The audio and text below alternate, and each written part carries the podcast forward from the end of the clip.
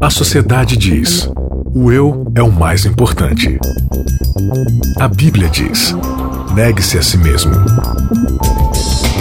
O mundo incentiva: siga seus desejos. Jesus convida: siga-me. A cultura diz: pense igual, seja igual, conforme-se. O cristianismo diz: não se conforme com os pensamentos deste século. Contra a cultura. O Evangelho clama pelo diferente. Começando mais um Contra Cultura, chegando para você na Rádio Novo Tempo. É sempre uma alegria muito grande ter você conosco para estudarmos a palavra de Deus de um jeito leve, de um jeito descontraído, mas extremamente comprometido com o texto bíblico, com a palavra de Deus tal qual ela é. Eu tenho aqui comigo mais uma vez, seguindo a sequência dessa série, a série Longe de Casa, a série sobre Daniel e o período exílico. Mais uma vez a companhia de dois amigos muito especiais que sempre abrilhantam muito o programa, que é o Jada Silveira. Tudo bom, Jada?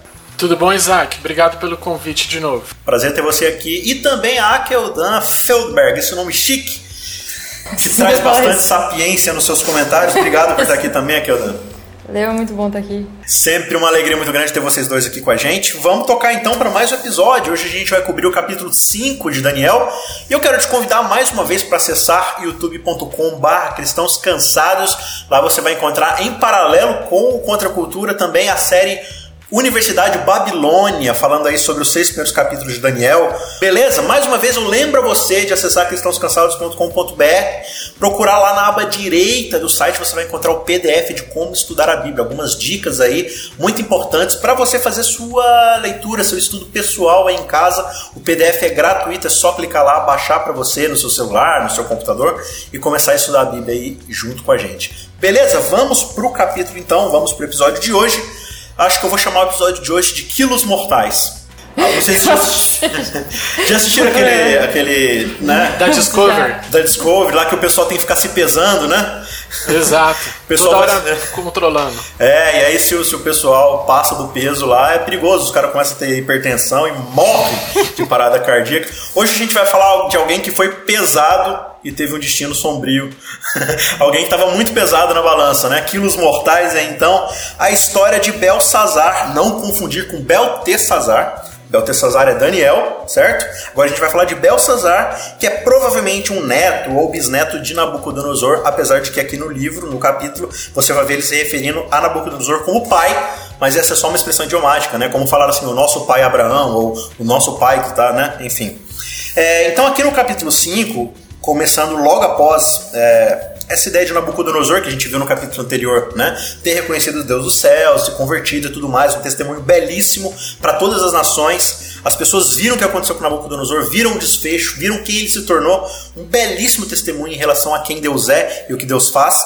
E aí começa o capítulo 5 com um descendente de Nabucodonosor, e infelizmente o discurso aqui é completamente diferente. Ele diz: O rei Belsazar deu um grande banquete a mil dos seus grandes e bebeu vinho na presença dos mil. Ele estava bebendo que nem um maluco, dando festa com orgia e tudo mais. Como ele não se contentou com isso e falou assim: será que eu vou trazer alguma coisa aqui para apimentar essa festa?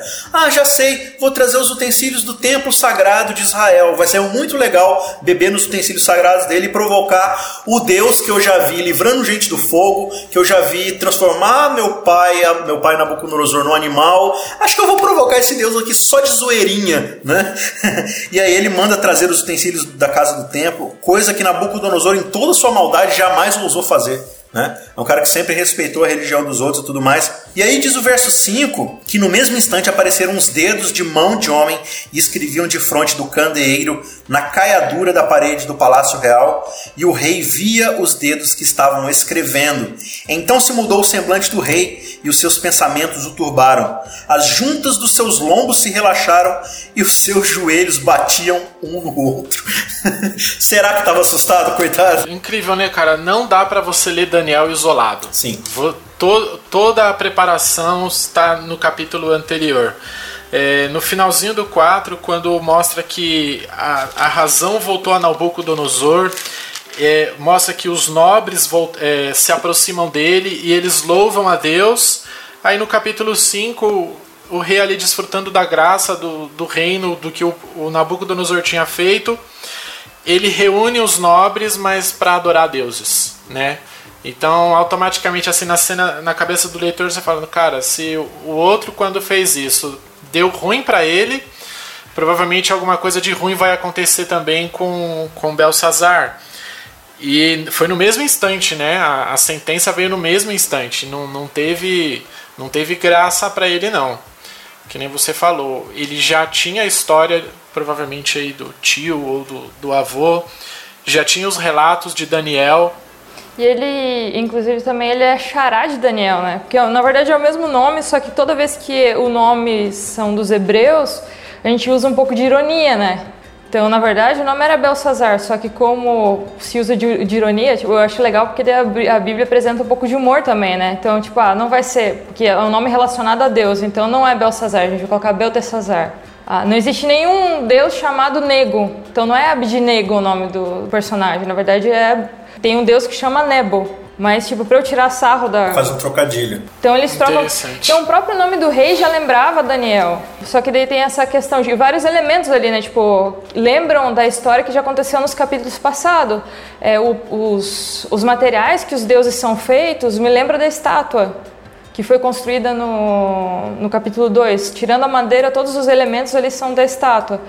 Só que o, o rei tem essa audácia de, de adorar é, utilizando as coisas do templo, adorar, meio que parece que confrontar o Deus de Israel com os outros deuses. Cara, é e é ousado. Isso me faz lembrar de uma. Teve uma aula que eu assisti uma vez e o professor estava falando sobre um livro que diz assim: é, reverência, uma virtude esquecida. Ele fala o que é reverência, né? Que não, que existe cada vez menos nos nossos dias, né? Ele fala assim que o contrário de reverência não é irreverência, mas é arrogância. Nos nossos dias é é muito mais difícil a gente se envergonhar das coisas e a gente temer alguma coisa. Então as pessoas não temem, tipo, é aquele. Parece que todas as coisas têm explicação e, e, e, não existe nada, um poder maior, não existe nada maior do que eu. Então eu não preciso temer, eu não preciso me envergonhar. Eu, eu, eu pego e digito, ah, pronto, falei. E, e, se a gente for olhar para outras culturas, né, tipo os gregos antes de Platão e os chineses em Confúcio, eles admiravam muito a questão da reverência, porque ele fala que a reverência livra os governantes de serem autoritários, de lidarem com, com arrogância para com as outras pessoas. Então, eu acho que é uma coisa a ser pensada, assim, e é uma coisa que o rei esqueceu, ele não tinha reverência nenhuma, ele foi lá e pegou algo que era sagrado e confrontou, mesmo sabendo de toda a história não tem como dizer que ele não sabia. Um rei, ele estudava todo o histórico dos reinos anteriores, dos reis anteriores. Não é possível que essa carta de Nabucodonosor, um evento tão importante quanto um rei destronado por sete períodos, sete anos ali talvez, transformado num animal, não é possível que ninguém sabe disso. Aqui um paralelo com o capítulo 2, onde Nabucodonosor manda chamar todos os sábios para interpretar o sonho, né? Aqui ele manda chamar os sábios, oferece púrpura, oferece tudo quanto é coisa de riqueza, né? Vestido, ouro no pescoço e tudo mais é, dizendo que você será o terceiro no meu reino, né? Uma curiosidade histórica aqui é que é, muito provavelmente Belsazar não era o rei oficial, ele era um rei interino.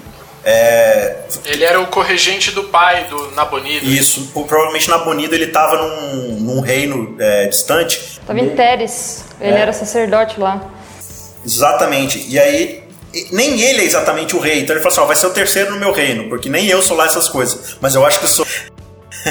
e aí ele manda chamar os caras, oferece tanto de riqueza, ignora completamente a existência de Daniel, de Beltesazar, até que nada adianta, os caras não conseguem, todo mundo fica assustado, e aí essa rainha mãe, né, ela chama exatamente uh, o rei e fala assim, olha rei, você vai ter que chamar Daniel. Tem um cara lá, verso 11, tem um homem que tem o espírito dos deuses santos. Nos dias de teu pai se achou nele luz, inteligência, sabedoria, como a sabedoria dos deuses. E teu pai, Nabucodonosor, Sim, teu pai, o rei, constituiu ele chefe dos magos, dos encantadores, dos caldeus e dos feiticeiros, porque ele tinha espírito excelente, conhecimento e inteligência, interpretação de sonhos, declaração de enigmas e soluções de casos difíceis. Tudo isso se achou em Daniel, a quem o rei pusera o nome de Beltesazar. Chame, pois, Daniel e ele dará a interpretação.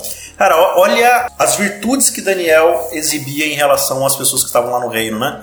Uma pessoa de espírito excelente, uma pessoa é, em quem o Espírito de Deus se acha nele, né?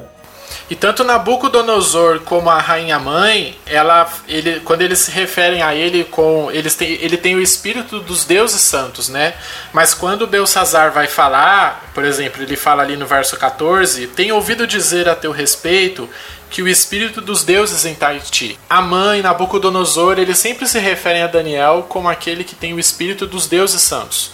Mas para Belsazar, ele é só o cara que tem o espírito dos deuses.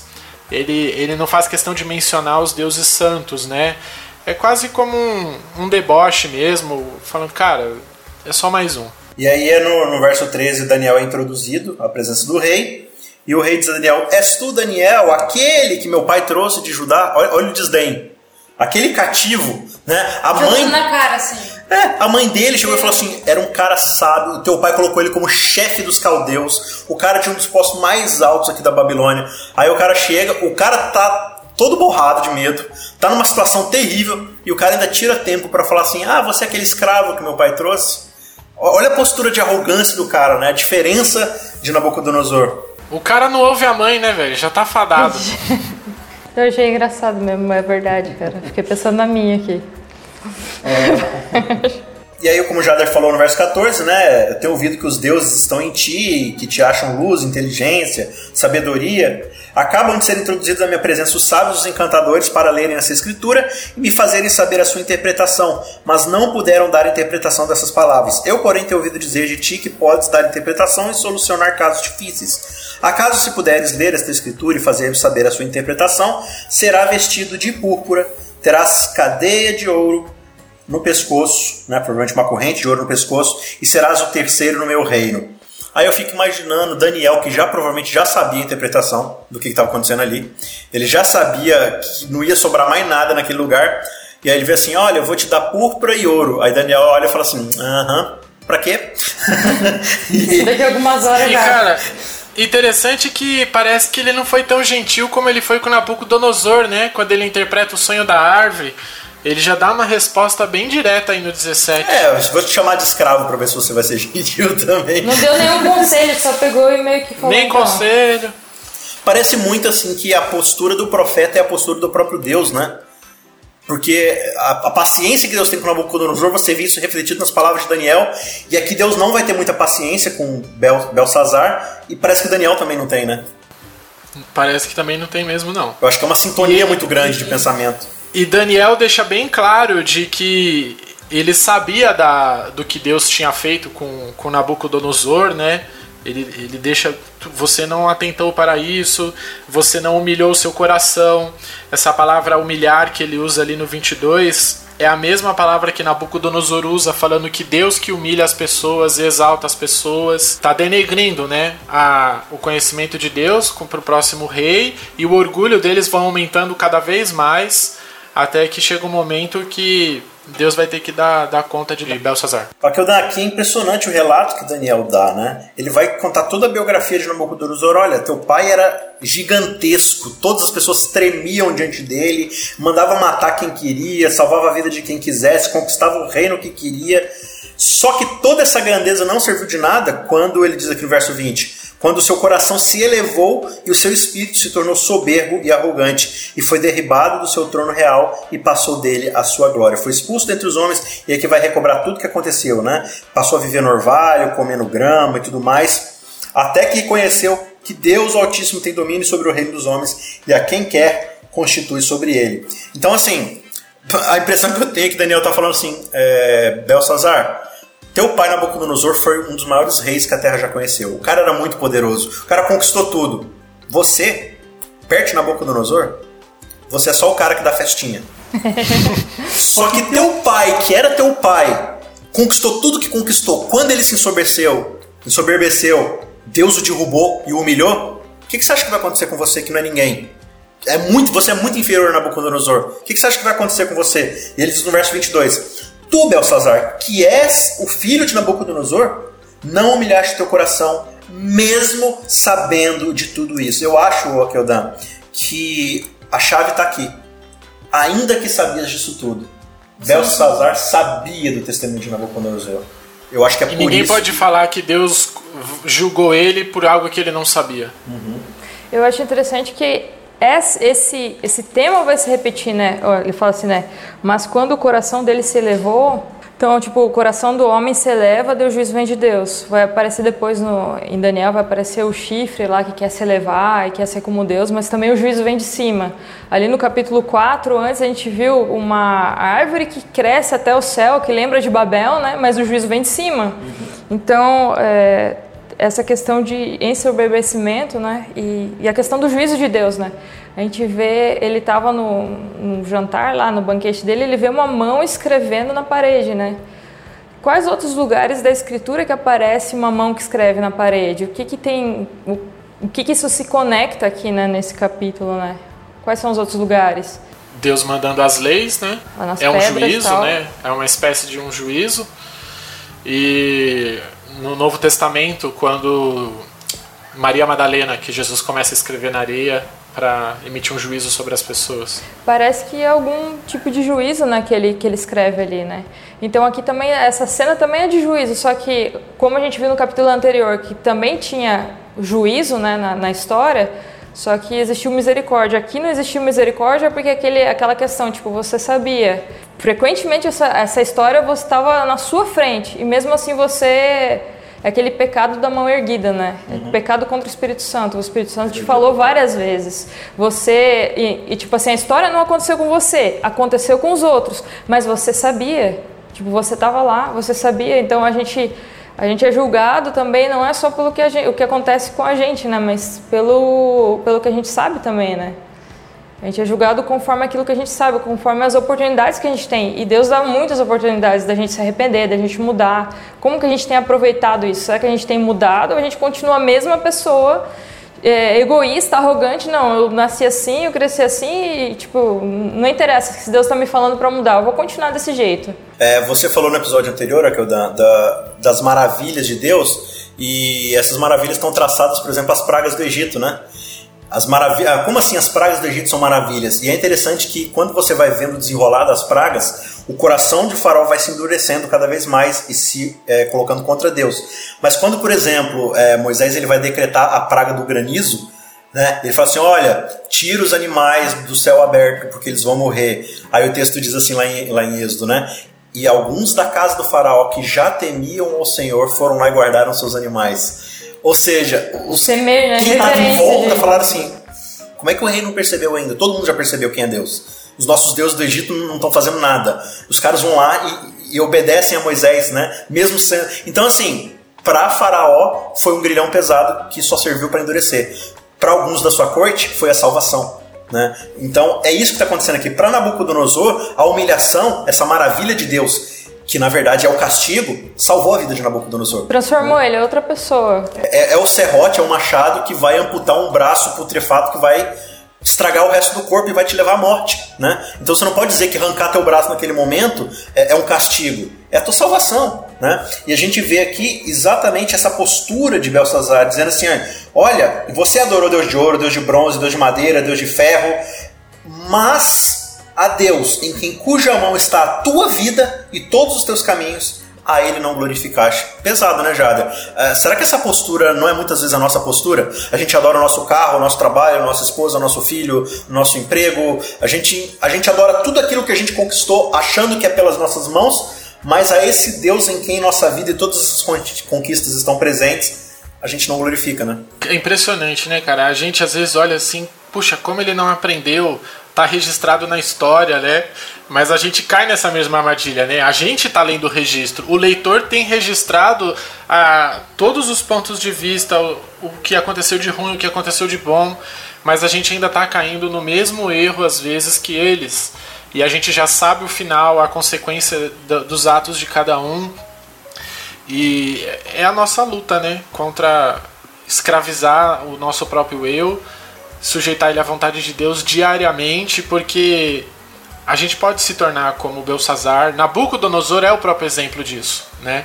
Ele tinha toda hora ali Daniel aconselhando ele e um momento dele ele resolveu se exaltar, achar que tudo que ele tinha era por meio dele e Deus teve que intervir ali na vida dele para poder salvar ele, né? E é por isso que às vezes a gente vê o juízo de Deus como algo temeroso, né?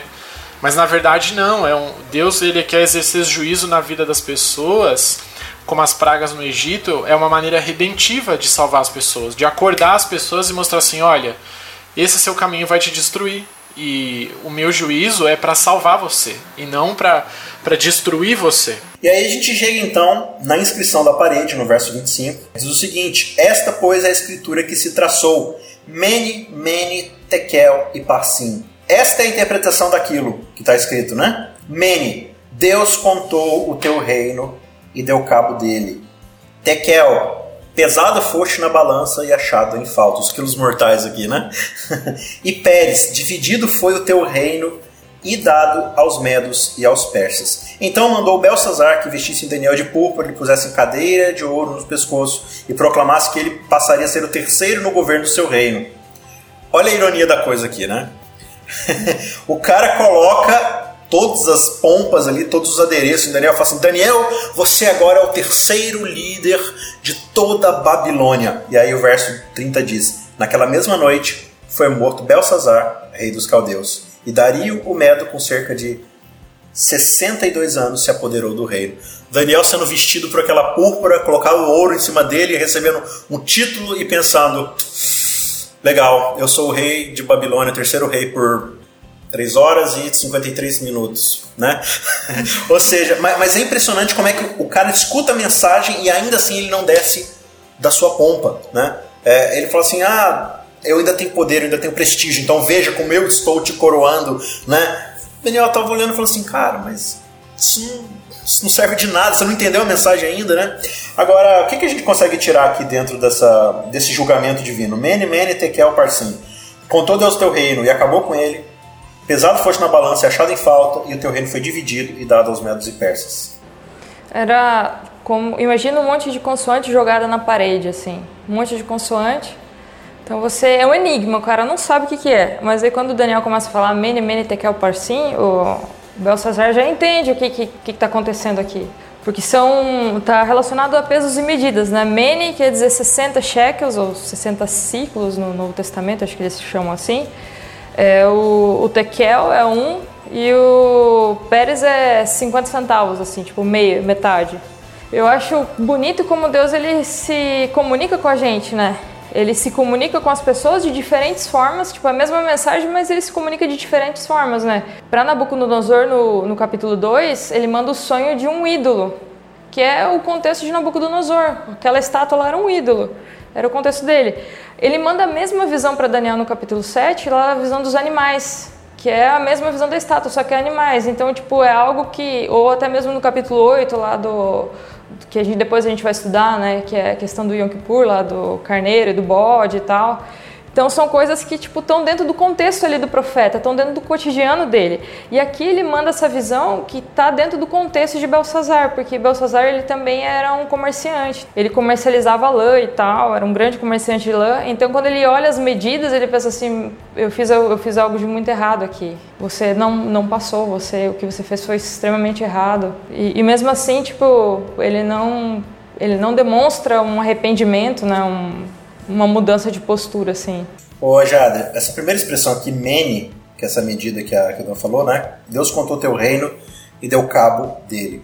É, eu acho que todos nós recebemos de Deus um, uma esfera na qual nós somos reis, né? Deus Sim. nos constitui reis e sacerdotes, ele nos dá domínio. Essa é uma premissa que está desde o Gênesis, né? Só que o que a gente não, não leva em conta muitas vezes é que esse reino está na nossa responsabilidade, mas ainda assim é o reino de Deus, né? É, ele está sob o nosso domínio, mas a gente presta conta deles. E a gente vive a nossa vida como se fosse nosso a gente nunca fosse precisar prestar contas para Deus do reino que a gente domina, né? Essa história, cara, ela é de uma, uma grande advertência para nós, porque o verso 30 dá a entender que tudo isso aconteceu ali de noite. Então, parece que foi em poucas horas que eles estavam é, adorando os deuses, veio a escrita, Daniel é, interpretou, veio a sentença e morreu todo mundo. Quantas vezes a gente faz coisas piores, né? A gente fala assim, nossa, ele estava usando os vasos do templo, se embebedando, mas Cara, hoje a gente faz coisas muito piores, talvez, que a gente acha que já é uma coisa simples, né? Sim. Cara, eu acho impressionante o 31, né? Quando Dario ele se torna o rei, apodera o reino, e aí ele dá, deixa pro capítulo 6. Pareceu bem a Dario constituir os 120 sátrapas, e no verso 2 ele coloca Daniel. Então esse pareceu bem é o é a mesma palavrinha do conselho de Daniel para Nabucodonosor. Pareceu bem a Nabucodonosor exaltar o nome de Deus. Parece, Nabucodonosor, se parece bem para você, ouve o meu conselho. Aí Dario, ele com certeza ele deve ter buscado o que aconteceu na história. O Daniel contou, falou, cara, eu acho que é bom eu deixar Daniel aqui comigo, porque tudo que esse cara fala acontece e é melhor eu ter alguém que vai me contar o que está acontecendo para eu seguir ele. Ô, Akeldan, aqui na palavra tekel, né? Pesado foste na balança e achado em falta é uma palavra de juízo, né? Eu acho que todos nós estamos sujeitos a sermos pesados por Deus. Claro que a gente não está falando aqui de justificação pelas obras ou coisa do tipo. A gente está falando simplesmente que nós temos responsabilidade. Deus nos deu vida, nos deu oxigênio, nos deu dons, nos deu talento. Ele nos deu uma vida para ser vivida e fazermos o melhor com essa vida. E o que, que a gente tem feito com isso? Oh, até, até a palavra mene vem da raiz biná, que é decreto. Tem esse conceito mesmo de juízo, assim, né? Tipo, de, de Deus, tipo assim, agora eu tô, tô sendo pesado, agora eu tô sendo, é, tá sendo executado o juízo. Eu me lembro de Apocalipse, né? Que fala das mensagens angélicas, né? Daí fala assim, para adorar o Deus que fez o, o céu, o mar, a terra e as fontes das águas, pois vinda a hora do seu juízo. Então, quando a gente anuncia o juízo, sempre existe um, um período, né? O juízo vem junto com a graça, existe um período de arrependimento, isso que a gente viu no capítulo anterior. Mas aqui, tipo, o período de arrependimento dele, de anúncio de juízo, tipo, agora já foi, tipo, você teve a oportunidade, você não aprendeu com isso, você não conseguiu aprender com os erros dos outros, né?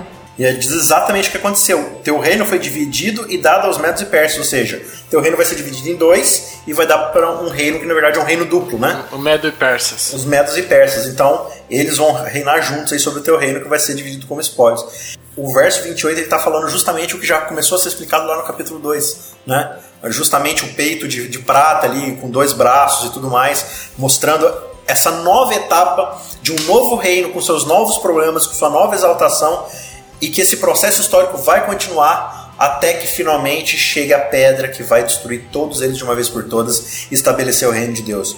É, e a gente vive assim, achando que o juízo de Deus é só lá no final e que às vezes a gente não pensa direito que o juízo de Deus não é só de punição. O juízo de Deus é para nossa salvação. Né? É para que a gente tenha a oportunidade de arrependimento, de mudança, de humilhar nosso coração. Né? Como a gente falou lá no episódio número 1, existe um quiasmo acontecendo aqui em Daniel. E o capítulo 4 e 5, dentro da narrativa, eles formam esse topo da pirâmide que mostram justamente esse conflito entre alguém que é humilhado por Deus, se humilha e é exaltado por Deus, e alguém que é humilhado por Deus, se exalta e é humilhado por Deus de uma vez por todas. Né? Então, todos nós recebemos as mesmas oportunidades que Nabucodonosor e Belsazar. Qual vai ser a postura que a gente vai tomar? Né? Será que a gente vai reconhecer a Deus como Nabucodonosor e ser transformado por ele? Ou será que, como Belsazar, a gente vai ter, às vezes, de uma hora para outra, sem esperar a nossa vida arrancada, porque a gente não reconheceu a bondade de Deus? E não é porque Deus está destruindo a gente, é porque Deus dá chance atrás chance de arrependimento e a gente vai jogando fora até que nós mesmos busquemos um caminho de destruição que às vezes não vai ter volta, né? Semana que vem tem mais um episódio, a gente vai pro último capítulo histórico aqui de Daniel, que é o capítulo famoso da Cova dos Leões. Eu te espero semana que vem pra gente continuar esse estudo. Um abraço e até lá. Contra a cultura. O evangelho clama pelo diferente.